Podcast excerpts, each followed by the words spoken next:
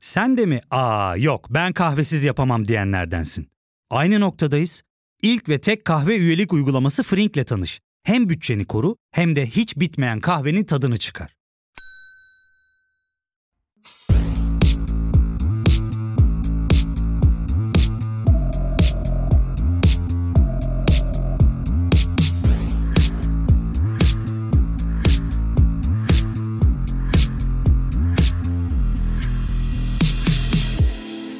Abonelik sistemi tabanlı, aracıları ortadan kaldırdığı iddiasıyla üreticilerin içeriklerini abonelerine ulaştırmasını sağlayan sosyal medya platformu OnlyFans 2016 yılında kuruldu. Erotik ve porno içerik üreticilerine yer verişiyle diğer platformlar arasından kısa sürede sıyrılan OnlyFans'i 2018 yılında internet pornosu baronu Leonid Radvinsky satın aldı. Jacob Bernstein'ın 2019 yılında New York Times için kaleme aldığı yazıya baktığımızda artık pek çok gözün OnlyFans'e çevrildiğini ve platforma acımasız porno endüstrisi çölünde bir vaha muamelesi yapılmaya başlandığını görüyoruz. Erotik ve porno içerik üreten seks işçilerinin evlerinden gelir elde etmelerine olanak tanıyan platform büyük patlamasını pandemide yaşıyor. Pandemi gerekçesiyle neredeyse tüm dünya evlerine kapanınca da OnlyFans hem üretici hem de abone akınına uğruyor.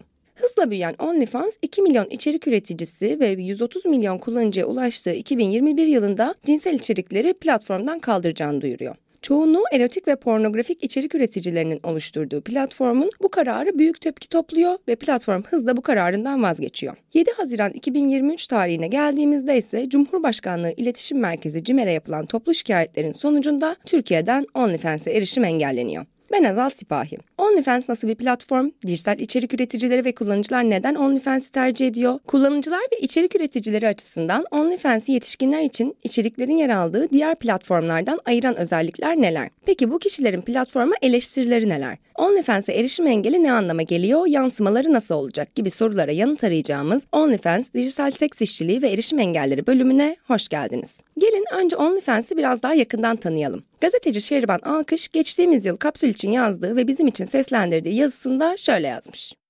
OnlyFans en başta erotik içerik alanında demokratikleşme veya sömürüyü minimize etme gibi kavramlarla anılıyordu. Erotik içerik üretiminin porno yıldızları dışında da tabana yayılmasını sağladığı için başta olumlanıyordu. Çünkü bir aracı olmaksızın içeriği üretenle tüketeni birbirine bağlayan bir sisteme sahip OnlyFans. Aslında arz ile talebi dijital ortamlarda buluşturan platform kapitalizminin bir örneği bu. OnlyFans aracıların varlığını ortadan kaldırıyor. Porno sektörü çalışanların üzerinde tahakküm kuran aracıların varlığını ve böylece porno sektöründe var olmak isteyen insanların tabiri caizse kendi işinin patronu olmasını sağlama potansiyeli var. Nasıl ki Airbnb otel zincirlerinin tekelleşmesine ket vurduysa bir anlamda OnlyFans de porno endüstrisini sekteye uğratmıştı. Çünkü porno endüstrisinde özellikle genç kadın oyuncuların sömürüsü çok yaygın. OnlyFans en azından komisyon inovasyona dayalı modeliyle bu alanda içerik üretmek isteyenlerin ve bu işi sürdürmek isteyenlerin hakkını ödüyordu tırnak içinde. Bir de tabii bu para kazanma biçimi sürekliydi ve çoğuldu. Ne demek istiyorum? Mesela Airbnb'de bir ev sahibi belirli bir şehirdeki bir grup insana hitap ediyor. Diyelim ki siz bugün Datça'da evinizi Airbnb üzerinden kiraya vermek istiyorsunuz. Sadece o bölgeyle ilgilenen insanlara aslında hitap edebiliyorsunuz ve sadece onlardan para kazanabilirsiniz. Ama OnlyFans üreticisi aynı anda birçok kişiye içerik yayınlayabiliyor.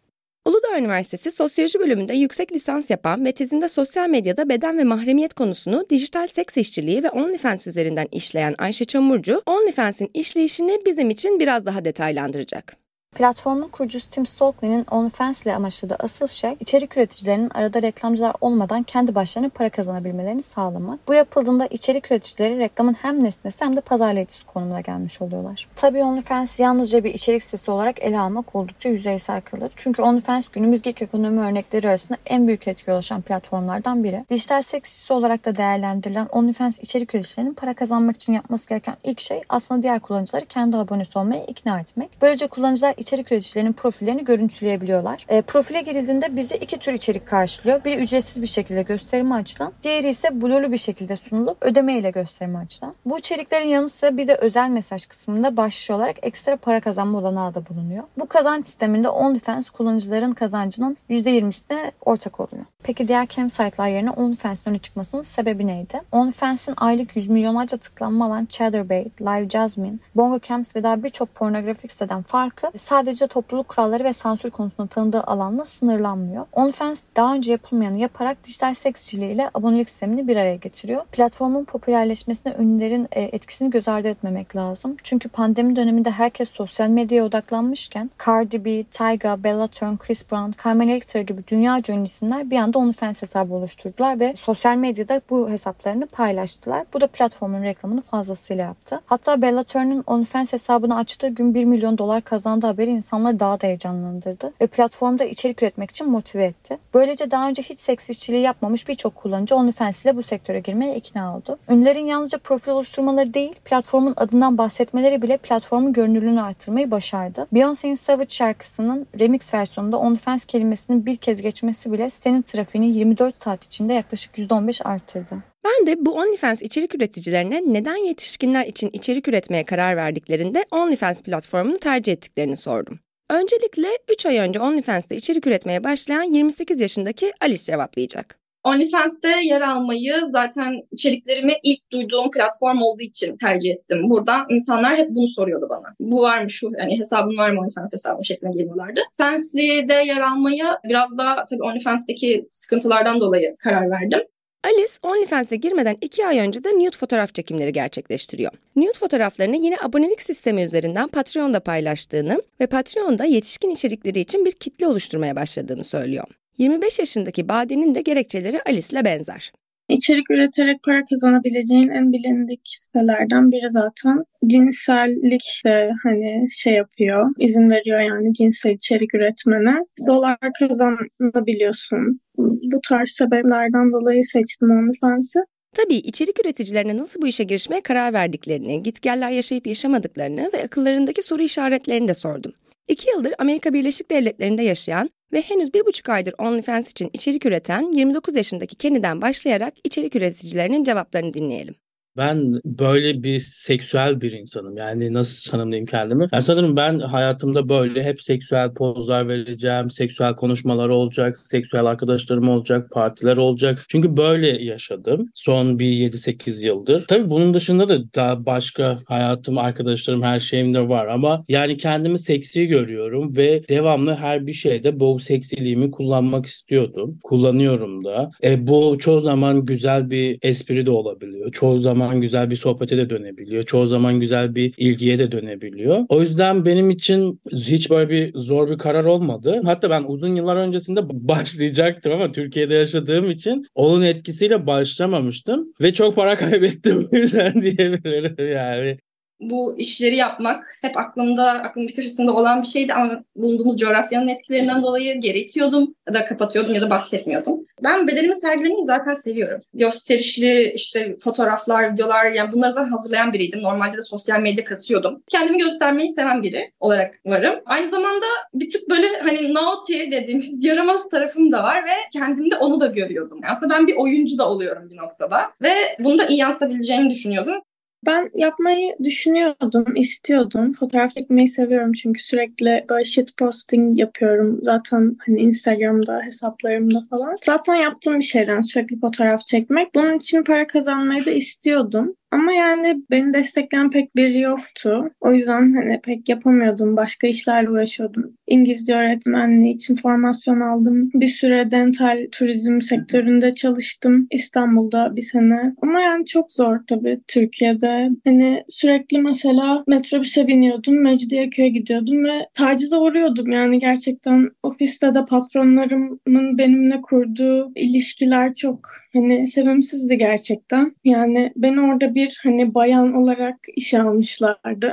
O yüzden hani OnlyFans yaptığımdan beri aslında daha kendimi hani iyi hissettiğim safe space'imde para kazanabilmeye başladım aslında hani toplu taşımaya çok binmek zorunda kalmadım artık hani gerçekten e, emeğimin karşılığını aldığımı hissettim ve ilk kez hani bir sermaye kazanıp kendi diğer yapmak istediğim şeylere bir e, alan açabileceğimi hissettim. Hayatımda ilk kez yani 25 yaşındayım. 23 yaşında ilk kez para, ekonomik özgürlüğüm oldu yani gerçekten. Seks işçiliğine ve porno sektörüne pek çok eleştiri de mevcut. Bunlardan bazılarını Ayşe Çamurcu'dan dinleyelim. Sosyolog Herbert Marcus'a göre cinselliğin günümüzdeki gibi pornografik bir şekilde sunulması cinsel özgürlüğü değil cinselliğin metalaştırılmasını beraberinde getiriyor. Cinselliğin metalaşan yapısı OnlyFans ile bütünleşince Hooks'un da dediği gibi kadınların cinsel organlarını serbest piyasada kullanıma açmalarını yaygınlaştırıyor.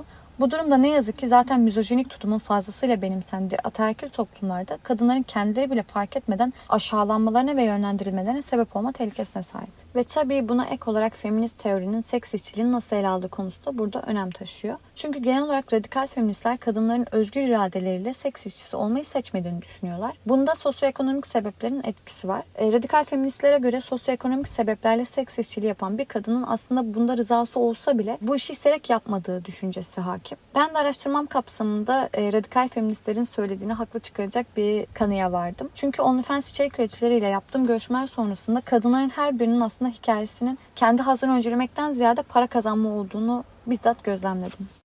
Pek çok insan seks işçiliğini bir iş kolu olarak görmediği, yapılanı bir işçilik olarak kabul etmediği için diğer işlerde olduğu gibi para kazanma motivasyonunun seks işçiliği içinde en önemli unsurlardan biri olabileceğini göz ardı ediyor. Tabii pek çok seks işçiliği yanlısı feminist de mevcut. Benim de içinde bulunduğum bu grup genel anlamıyla yetişkinlerin kendi bedenleriyle ve hayatlarıyla ilgili seçimler yapma hakkına ve özelliğine sahip olması gerektiğini savunuyor. Bade'nin anlatımından da anlayabileceğimiz gibi seks işçiliği diğer iş kollarında olduğu gibi kişilere finansal bağımsızlık fırsatı sağlayabilir. Seks işçiliğini bir iş kolu olarak görüp seks işçilerinin haklarını savunduğumuzda zaten adil ücret, güvenli çalışma koşulları ve örgütlenme hakkını savunmuş ve talep etmiş oluyoruz. Seks işçiliğini yasaklamaktansa seks işçileri için zarar azaltma stratejilerini konuşmalıyız diyoruz. Çünkü seks işçiliği her türlü yasaklamaya rağmen bir şekilde devam edecek ve seks işçiliği kriminalize edildiğinde ekonomik eşitsizlikler güçleniyor, seks işçileri her türlü sömürü ve şiddete daha savunmasız bir hale geliyor, seks işçilerinin damgalanması ve orospufobi artıyor. Patronsuz, pezevenksiz, sömürüsüz ve şiddetsiz bir seks işçiliği diye tam da bu sebeple diyoruz zaten. Peki orospufobinin ve ahlakçılığın bu kadar hakim olduğu toplumumuzda konuştuğum içerik üreticileri yakınlarından ve çevrelerinden nasıl tepkiler almış?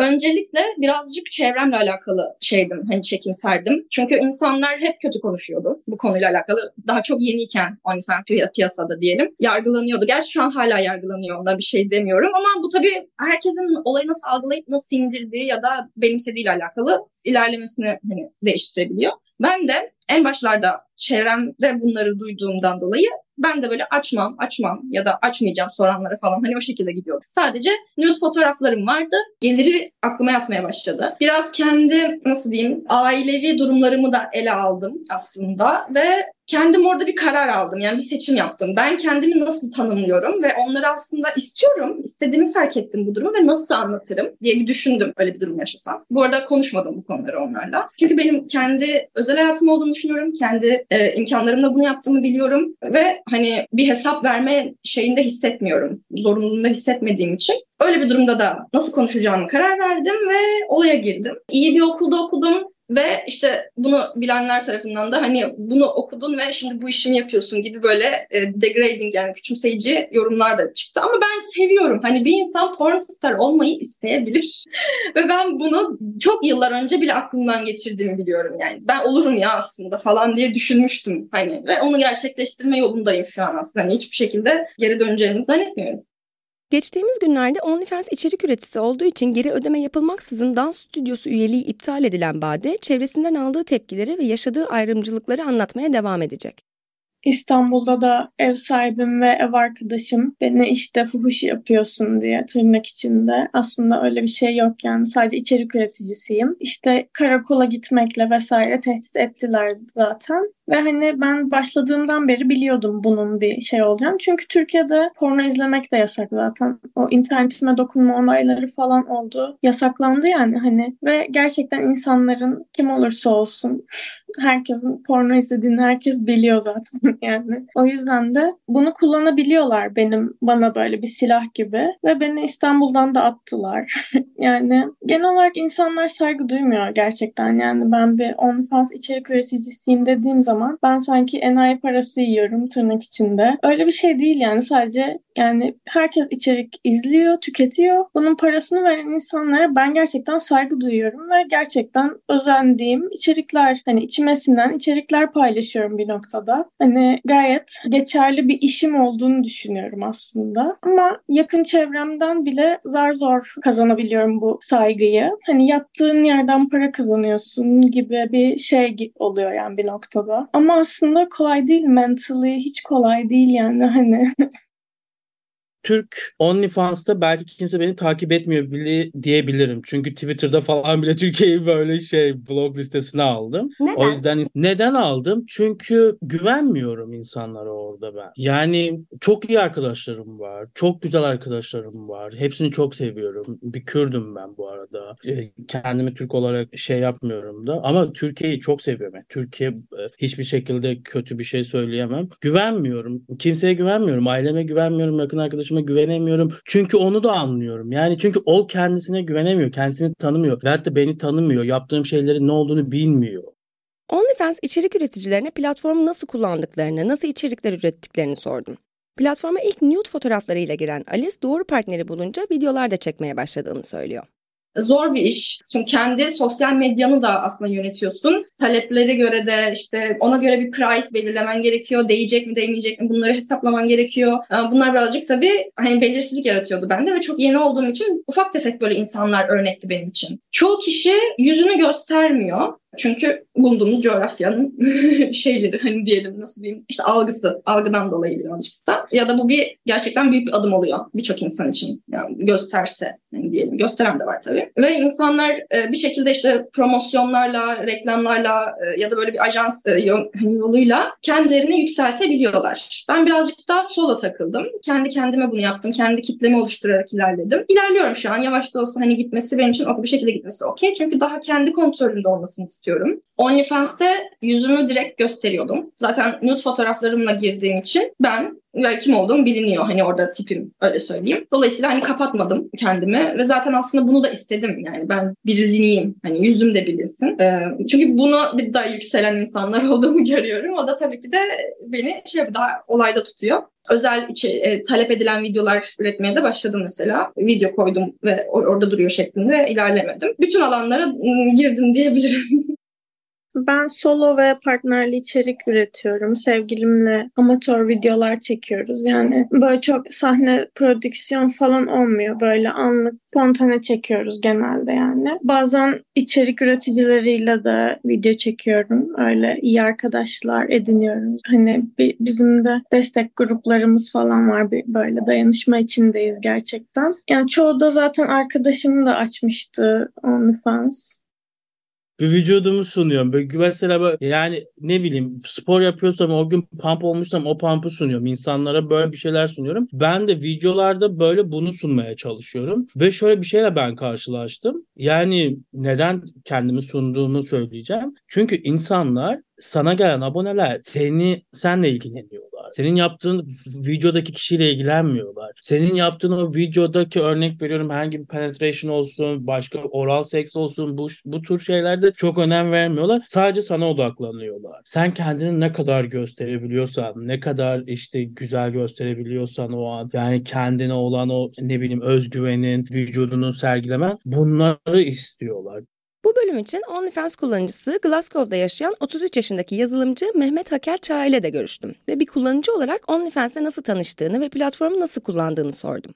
Ben OnlyFans'ta ilk cinsel içerikli paylaşım yapan üreticileri takip etmedim. 2-3 tane takip ettiğim konu vardı. Bir tane bir, bir oyunla ilgili takip ettiğim bir YouTuber vardı. Daha doğrusu Twitch yayıncısıydı. OnlyFans'a taşıdı o kendisine. Orada daha rahat içerik üretebileceğini düşünüyordu. Onu takip etmeye başladım. Daha sonra ben kendim ayı camiasındanım. Ayı camiasında sevdiğim böyle daha önce Instagram'da takip ettiğim insanlar yine pandemi döneminde böyle bir OnlyFans'a yöneldi yönlendiler ve OnlyFans'ta hesap açmaya başladılar. O zaman cinsel içerikler takip etmeye başladım OnlyFans'ta.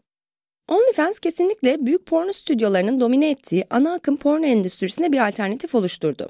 Alternatif içeriklerin üretilmesine ve hayranlara ulaşmasına alan açtı. Diğer yandan rekabetin çok yüksek olduğu platformda gelir elde etmek sanıldığı kadar kolay değil. Peki anlatıcılarımız OnlyFans için nasıl bir mesai harcıyorlar? Hem OnlyFans'te hem de Fancy'de içerik üreten ve Strip Chat'te de yayıncılık yapan Bade anlatmaya başlayacak. Başta çok hani bir anda hızlı bir ilerleyiş kazandım ve oradan bir hesap yaptığımda aslında birkaç ayda bu dengeyi sağlayabileceğimi düşündüm. Sadece oradan bile gelirim bana yetecek gibi gelmişti. Tabii sonra ben birazcık platformda tabii hayatın koşturması da var. Bir yandan ıı, birkaç işim var. Hani kendimi full orada tutamadım. O da tabii insanların hani daha az e, hatırlamasına ve daha çok içerikleri merak etmesine sebep olduğu için durağanlaştı bu ilerleme. Yani oradaki yükseliş sabit bir yerde kaldı. O da tabii hatta azaldı diyebilirim bir miktar. O ilk peak'ten sonra hafif bir aşağı inme gerçekleşti. Ee, o yüzden işte mesela yayındır ya da özel içerik üretmedir gibi konulara da değinmeye başladım. Biraz da oraya kafamı vereyim en iyisi dedim. Çünkü aslında sabit bir gelire dönüşmesi için kitlenin yükselmesi ve sende kalması gerekiyor. Seni merak edip işte düzenli olarak postlarını inceleyebilmeleri gerekiyor. O e, gerçekten hani e, marka yüzünü oluşturman lazım. Ve insanlar mesela sadece bir içerik diye gelip izlemiyorlar. Seni merak ediyorlar. Senin ne yaptığını, nasıl yaptığını merak ettikleri için gelip olayda kalıyorlar. Dolayısıyla ben de işte farklı kanallara yöneldim. Oradan çektim bir miktar. E, yayından çektiğim insanlar oldu. Sosyal medyayı yükseltmeye başladım. O, ve daha böyle sadece OnlyFans ya da Fans ya da Snapchat dışında immer ee, özelden de içerik göndermek gibi ya da ona göre bir şeyler üretmeye de e, okey oldum. Bunu da yapabilirim dedim. Tabii her konuda işte papara tarzı arı şeyler, mecralar kullanarak bunu yaptım, yapıyorum da. O bakımdan hani şu anda aslında ilerlemesi biraz zorlaşıyor. Şeyden dolayı hani TL dolar farkından dolayı da bu insanlarda bir çekimsellik yaratıyor. Çok fazla, çok fazla diyorlar ama aslında normal.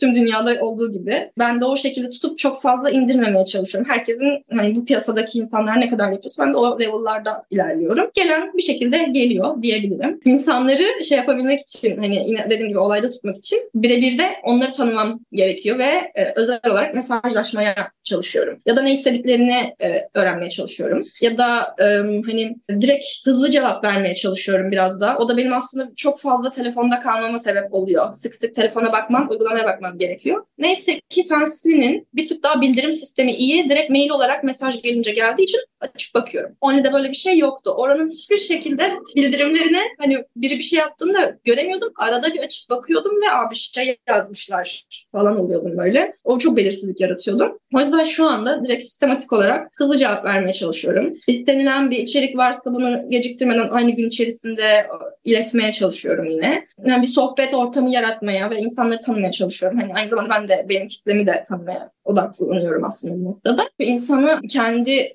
sisteminde o sınırlı şeyleri hani uygulamaları ya da sınırlı nasıl diyeyim arayüzü kullanmaya mecbur bırakıyor. Ve işte Örneğin preview olamıyor. Kendin ayrıca bir post atman gerekiyor. Ya da insanlara mesajla bunu iletebiliyorsun. Çünkü herkes her zaman yani bildirim almıyor uygulamadan. Ya da bir sürü kişiyi takip ettiği için bu hani kitlen sen aralarda kalabiliyorsun. Yani senin mesajını görmeyebilebiliyorlar uzun süre. Sürekli mesaj atmış oluyorsun onlara. Mes hani toplu mesaj şeklinde. E, o yüzden böyle birebir de iletişim kurmak ve insanları aslında sende tutmak, senin içeriklerine bakabilir halde tutmak daha zorladı beni o noktada OnlyFans'te.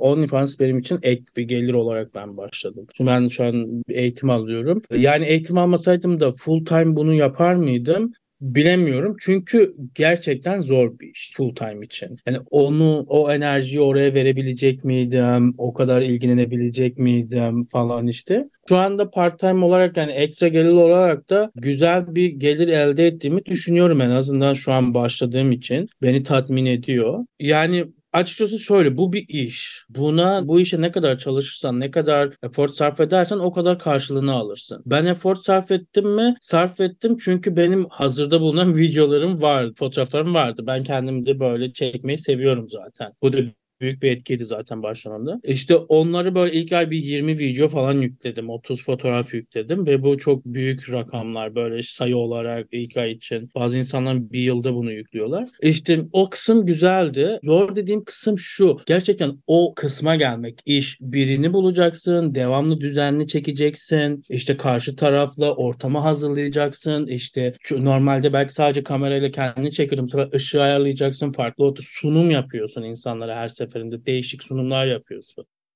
Her gün sabah akşam fotoğraf atmaya çalışıyorum yani şey anlık atıyorum. Ayrıca özellikle hani photoshootlar da yapıyorum. Onun dışında satışıyla uğraşıyorum işte yüklemesiyle vesaire. Onun için de mesai harcıyorum. Mesela hani spor yapmaya başladım ve bir noktada hani bir süre gerçek o hani daha çok para kazanabilmek için götü büyütmeye okey oldum yani hani.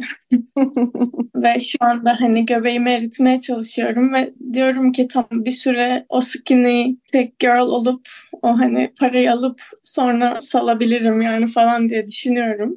O yüzden hani spor vesaire zaten çoğu OnlyFans kızı da yapıyor yani gerçekten uğraşıyorlar. Vücutları için işte dövmeler, makyajlar, kostümler, diyetler, sporlar vesaire. Ya fark ettin mi? Biz en çok kahveye para harcıyoruz. Yok abi bundan sonra günde bir. Aa, sen Frink kullanmıyor musun? Nasıl yani? Yani kahvenden kısmına gerek yok. Frink'e üye olursan aylık sadece 1200 TL'ye istediğin çeşit kahveyi istediğin kadar içebilirsin. Günlük 40 TL'ye sınırsız kahve mi yani? Çok iyiymiş. Aynen. Hatta şu anda 200 TL'lik bir indirim kodu da var. E hadi hemen indirip üye ol da bu fırsatı kaçırma. Bade'nin bu anlatımından sonra içerik üreticilerinin platformda kullanıcılar tarafından ne gibi olumsuzluklara maruz kaldıklarına da yakından bakalım istiyorum. Beden ayıplamaya maruz kalan Bade anlatmaya devam etsin. İlk başladığımda çok aslında özgüvensizdim ve bilmiyordum bu kadar kolay olacağını insanların beğenisini almanın ve takipçi kasmanın. O yüzden ilk başta çok özgüvenim yükseldi. Sonra kilo aldım. Yani ben zaten hani kilolu olmayı da seven bir insanım ve okeyim aslında bununla. Ama kilo alınca tabii ki çok fazla fat shaming gibi hani bana en ufak bir tartışmada obezsin bir sürü mention geliyor yani.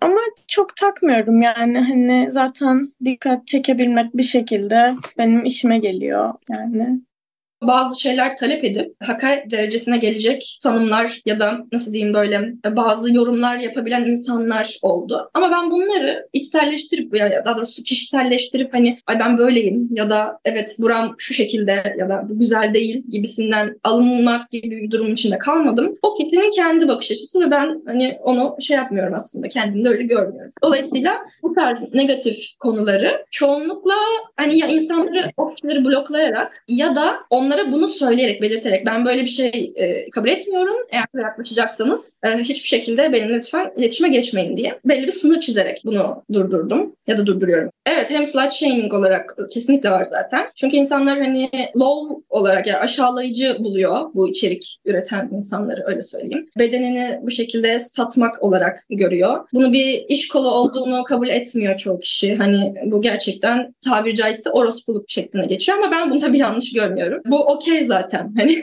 böyle zaten diyorum yani.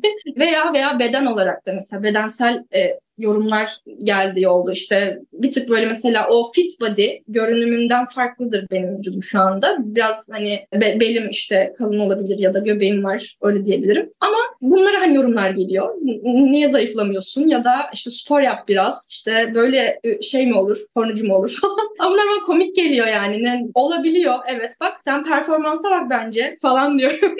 ya ben de dalga geçiyorum aslında bu durumlarla. Bana malzeme çıkmış oluyor. Bayağı güldürüyor yani direkt. Tabii her çeşit insan var. Saygılı olanı da var ya da direkt böyle kaba konuşmaları olabilenler de oluyor. Ama hani tabii bloklama sistemi her türlü var ya da sessize alıp hani ya da orada mesela belirtiyorum insanlara bu şekilde konuşursanız cevap vermeyeceğim hiçbir şekilde diye. Anlayan oluyor, anlamayan oluyor. Yine e, insanlarla diyalogla bunları çözebiliyorsunuz. Tabii kullanıcılarla iletişim ve ilişkiler her zaman böyle değil. Güzel örneklerden de bahsedelim gerçekten iyi davranıyorlar. Öyle e, tabii yani içeriğimi çalmak için indirim e, açtığım zaman gelip içeriğimi çalıp giden de oluyor ama genel olarak iyi insanlar oluyorlar ve hani bana gerçekten emeğimin karşılığını vermek isteyen veriyor bir şekilde yani hani gidip onun içeriği bedavaya da bulabilir uğraşsa belki başka benim için çalıp satan birine daha az para verir ama istiyor ki hani hakkını versin. Böyle takipçilerim var gerçekten. İçerik üreticileri insanları OnlyFans hesaplarına çoğunlukla diğer sosyal medya hesaplarından yönlendiriyorlar. OnlyFans kullanıcısı Hakel'in keşif yolculuğunu dinleyelim. İlk sosyal platformlardan keşfettiğim e, kesinlikle Instagram diyebilirim. E, çünkü orada böyle Linktree dedikleri birçok e, çeşitli linklerini paylaştıkları bir link verebiliyorlar. Orada bazen böyle ha blogu varmış, ha, şey, ha OnlyFans hesabı da varmış falan deyip böyle gidip merak ettiğim baktıklarım oldu. Fakat yeni yeni son bir yıldır Twitter'dan da çok fazla OnlyFans'a hesap açıp içerik üretenlerle karşılaştığım oldu. Platforma üyelik değil de kişiye üyelik olduğu için bir süre sonra bende bir maymun iştahlılık oldu ve çok fazla kişiye üye olduğumu gördüğünü artık bunlara üye olmamalıyım falan diye çıktım. O, o orada biraz para e, faktörü açıkçası. Yani daha fazla buna üye olmak istemiyorum. Çünkü zaten hem içeriğinde istediğim, beklediğim şeyi vermiyor hem de işte hani e, zaten pornografi günümüzde her yerde kolayca ulaşılabilir. Belki pornografik içerik yerine şu e, başka konular hakkında konuşan kişiyi daha çok takip edeyim diye düşünüp de çıktıklarım oldu. Bu zaman baktığım zaman OnlyFans'ıma bu zamana kadar 56 kişiyi e, takip etmişim. Şu ana kadar 7 kişinin fanı olarak devam etmişim. 3 kişiyi de şu an tam olarak followluyorum. Yani üyeli, paralı üyelik olarak followluyorum. Takip ettiğim insanların içerisinde de dediğim gibi birçok insan çeşidi var, birçok cinsiyette de var. Mesela yakın zamanda böyle bir e, straight acting yapan bir erkeği takip ettim. Kız arkadaşıyla içerik üreten. Sadece merak ettim acaba straightler nasıllar? Çünkü sürekli gay içerik takip etmektense öbür tarafta da ne oluyor falan gibisinden bir bakmak istedim. Çok da ilginç şeyler olduğunu düşünmediğim için çıktım takipten. Peki bir kullanıcı olarak Hakel'in aklında OnlyFans'e dair ne gibi soru işaretleri oluşmuş? OnlyFans'ın bir DM kısmı var. Oradan içeriği üreten kişiye direkt mesaj atabiliyorsun. Hatta kendileri bile bazen mesajlar atıp nasıl içerik üretmek konusunda bilgi alma istekleri vesaire falan olabiliyor. Bana kalırsa bu önemli bir şey gibime geliyor. Yani o, o, o süreçte o içerikte bazı insanlarla böyle hani kendini iyi hissediyor musun? Buna kendin zorunlu hissediyor musun? Gibisinden yani böyle şeyi o DM kısmı doğrudan iletişimi kuruyormuş gibi hissediyorum. Dolayısıyla böyle orada hani bazı şeyleri daha iyi çözümleyebiliyorum. Bunları araştırmaya başladığım dönemler ve porno sektörünün ne kadar etik olmadığıyla karşılaştım. İzlerken hep suçluluk duygusu duydum. O yüzden kesinlikle izlemeyeceğim dediğim kategoriler oluştu kafamda. Ve daha sonra OnlyFans'ın açıkçası kendi içeriğini, kendi üretme özgürlüğünü insanları tanıdığı için kısmen büyük platformlardan ve stüdyolardan daha etik içerikler üretilebilir olacağını düşündüm diyor Hakel. Ta ki görüşmemizi yaptığımız günlerde bir günde işsiz kalan OnlyFans içerik üreticisinin konu olan bir belgeselin trailerına denk gelene kadar. Evet OnlyFans da günün sonunda büyük bir şirket. Yapmış olduğun içeriğe belki işte seni birden bloklayabilir ve kazancına el koyabilir gibisinden bir şey oluştu kafamda.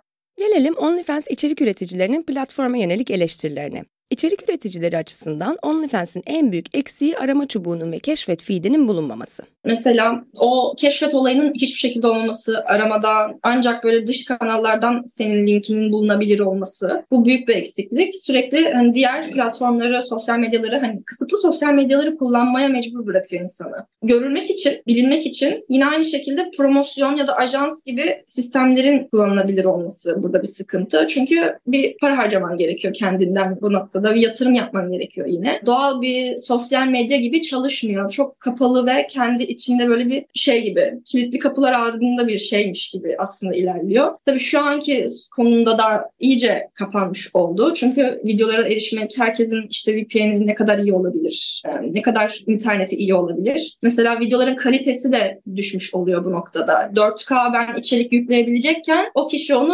720p izleyebiliyor maksimum. Bu bir sıkıntı oluyor aslında. Ben çünkü iyi görünsün. içerikler tam net olsun. Hani neden şey blurlu blurlu ya da lenerek bir şey izlensin diye hani istemem bu şekilde bir şey olmasını. Onun dışında mesajların aralarda kaynaması çok kötü. Çünkü birçok yayıncı var evet. Ve düşünsenize hani herkesten her gün toplu mesajlar geliyor. Zaten inbox doluyor o e, şeyin abone. Inbox'ı dolmuş oluyor. Aradan hani görüp bunu hatırlaması düşük bir ihtimal. Yüzdesel bir ihtimalle kala kalmış oluyor bir noktada. O yüzden e, insanı da tam teşvik teşvik etmiyor uygulama kullanmak açısından. Hep bir sınırlayıcı, kısıtlayıcı böyle eylemler var, şeyler var. Ben orada olmak isterdim yani keşfet kısmında. Çünkü oralar güzel e, keşfedilecek yerler yani böyle insanların seni keşfedebileceği. E, ben de böyle kendi camiama göre mesela ben böyle bir muscle bir karakteri oynuyorum. E, yani bu camiye göre tabii kendimi daha avantajlı hissettiğim durumlar oluyor. O yüzden daha bana hitap eden,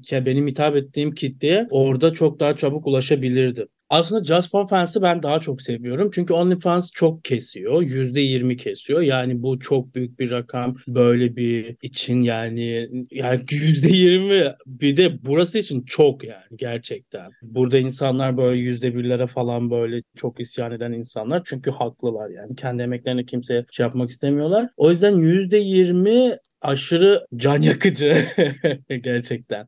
Tabii OnlyFans'in iyi yaptığı şeyler de yok değil. Bade anlatsın. Ya mesela içeriğimin çalınması konusunda da daha çok şeyler yapmaya başladılar. Hani bunu engellemeye başladılar. Gerçekten böyle bir e, yasal şeyler geliyor bu şey konularında. O yüzden iyi yani aslında çok şikayet edemem gerçekten. Bırakmayı düşünmüyorum çünkü yani güzel bir gelir bu arada. Yani tabii ki her şeyden önce buraya para için giriyoruz. Birçoğumuz daha rahat bir ekonomik durumda olması için o rahatlığını, o güvenini ve de o karar verdikten sonra ilk önce para geliyor. E, daha iyi paralar yapacağıma da inanıyorum. Çünkü daha yeni başladım. Yani Twitter'da bile ben bir ayda 15 bin takipçi falan yaptım. O yüzden bir daha ileride daha güzel e, net paralar olacağını düşünüyorum. 7 Haziran 2023'te OnlyFans'e Türkiye'den erişim engeli gelmesiyle platforma içerik üretenler başka platformlara göç etmeye başlıyor. OnlyFans içerik üreticilerine erişim engelini nasıl değerlendirdiklerini ve deneyimlediklerini sordum. Aslında bu birazcık hani göze batma konusu olmuş oldu. Normalde birçok platform var ya da birçok kanal Twitter'da bile porno var. Ama kimse gidip de Twitter'ı yasaklamıyor ya da VPN engeli getirmiyor hani baktığınız zaman. Herkes her şey istediği gibi erişebiliyor. Burada OnlyFans meselesinde bir durum yaşandı. Ee, bazı kullanıcıların o platformda yaptığı hani kışkırtıcı hamleler oldu. Yani genel olarak kendi kitlesine karşı. Ve bu da göze battığı için e, toplu halde bir hani nefret propagandası gerçekleşti gelmişti. Bunun da en kısa yolunu o user'ların belki hani kullanımını engellemek ya da onlarla ilgili bu hani davayı yürütmek yerine komple biz bunu engelleyelim. insanlar ona göre ay- ayağın denk alsın tarzında bir işe dönüştü. Dolayısıyla hani birçok mağdur insan da olmuş oldu yani. Aslında çok zor bir noktada bıraktı beni. Çünkü bir anda aboneler azalmaya başladı. Çünkü VPN her türlü iyi bir VPN bulmak zor oldu. Bu şekilde oraya yeni içerik üretmiyorum şu anda. Orayı durdurdum ve e, herkese toplu mesajı ilettim. Hatta birkaç günde bir tekrar iletiyorum. Bu platform değişikliğimi diğer hesaplarımda açıkladım. Benim şurada bulun ya da tabii şey diyemiyorsunuz. Hani başka bir platformu örnek veremiyorsunuz. Hiçbir şekilde onu engelliyor. Direkt yasaklı kelime yapıyor. Ya aslında hani bir anda gündem olunca OnlyFans aslında çok fazla düşüş olmadı. Hani yine bir etkileşim de geldi ama e, ben de hani VPN'le sürekli girmek istemiyorum sonuçta.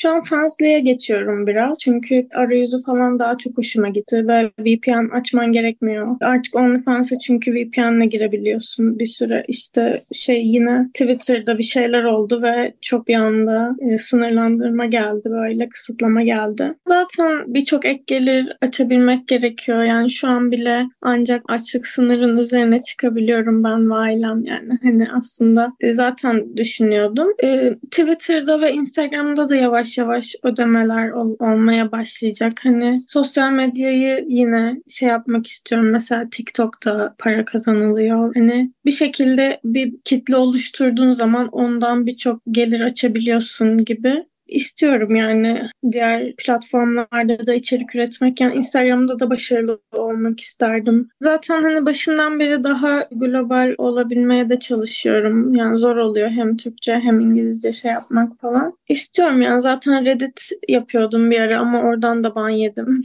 Artık hani iyi oldu. Fancy gerçekten daha iyi bir site. Yurt dışında yaşayan içerik üreticisi Kenny'nin bu yasaktan etkilenmese de yasağı nasıl değerlendirdiğini dinleyelim. OnlyFans olan insanlara ben çok üzüldüm açıkçası. Kullanıcılara değil. Çünkü birçoğu bu yola başladı. Birçoğu ekonomik özgürlüğünü kazanmak için bu yola çıktılar. Ve ben son zamanlarda Türkiye'de çok güzel işler yapanları duydum. Çok güzel gelişenleri duydum. Yeni jenerasyonda insanların daha özgür bir ortamda, daha istedikleri, daha güvenilir bir şekilde kendi işte içeriklerini sunabilecekleri ve bunun üzerine gelirlerini sağlayabilecekleri bir platformda böyle başarılı bir yol kat etmişken bu şekilde kesilmesi biraz beni üzdü. Çünkü sonuç olarak bu insanlar var. OnlyFans olmasa bu insanlar başka yerde olacak. Yani bu insan ya sokakta olacak, bu işi yapacak ya işte ne bileyim yani e, farz edelim ki daha kötü şartlarda kendisini bu içeriklerini sunacak başka insanlara. Yani zaten OnlyFans olmadan Twitter yok muydu? Yani Twitter'da herkes bu bu seks iş, işini yapıyor yani Türkiye'de. Özellikle ben Türkiye'dekiler için söylüyorum. Türkiye'deki OnlyFans performanslarlara çok saygı duymak lazım. Onları desteklemek lazım. Yani kendilerini hiçbir zaman böyle bir kötü, yalnız hissetmesinler. Çünkü bu onların işi yani. Ve işini hakkıyla yaptığı için kendisiyle gurur duymalı. Peki Glasgow'da yaşayan ve OnlyFans'e erişim engeli olmayan kullanıcı Hakel erişim engeline dair ne düşünüyor? Ya zaten ben Türkiye'yi terk ettiğimde 2014 falan yani gezi sonrası. Zaten bu VPN yasaklamaları yani site yasaklamaları falan da geldiği dönemler o dönemler. Açıkçası o dönemlerde de yine pornografi yasaklanmıştı ve ben VPN'de girmiştim girmek istediğim sitelere. Dolayısıyla kesinlikle Türkiye'de olsaydım girerdim. Bana göre bir şeyi yasaklamak o şeyi cazip hale getirmek kesinlikle. Yani hani bu artık böyle insan psikolojisi 101 yani. Bunu, bunu nasıl anlamıyor hala bizim ülkemizde bu iş işleri yapan insanlar hiçbir fikrim yok. Seks işçiliği ya da porno sektörü yasaklamalarla ortadan kalkmayacak. Talep olduğu müddetçe insanlar seks işçiliği yapmaya devam edecekler. Bu noktada ahlakçılardan ve yasak yanlılarından ziyade öznelere kulak vermemiz gerekiyor kendimi iyi tanımamı, neleri sevip neleri sevmediğimi, insanlarla iletişimimin nasıl bir noktada boyutta olabileceğini ya da kendi kurallarımı, sınırlarımı nasıl çizebileceğimi de göstermiş oldu.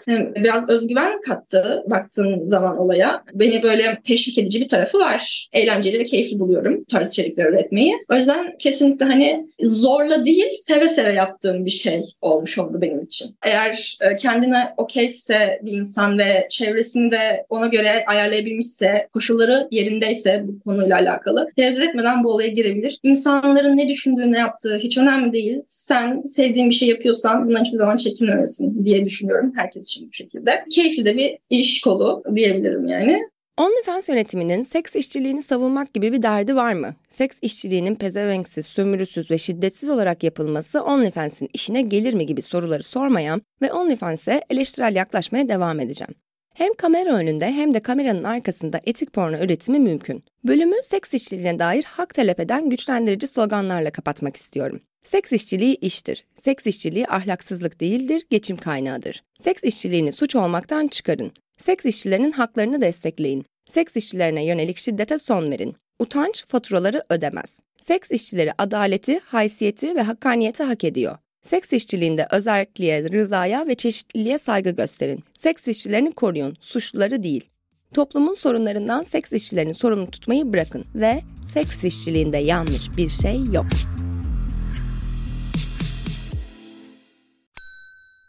İlk ve tek kahve üyelik uygulaması Frink, 46 ildeki 500'den fazla noktada seni bekliyor. Açıklamadaki kodu girerek sana özel 200 TL'lik indirimden faydalanmayı unutma. Hadi sen de Frink üyeliğini başlat, kahven hiç bitmesin.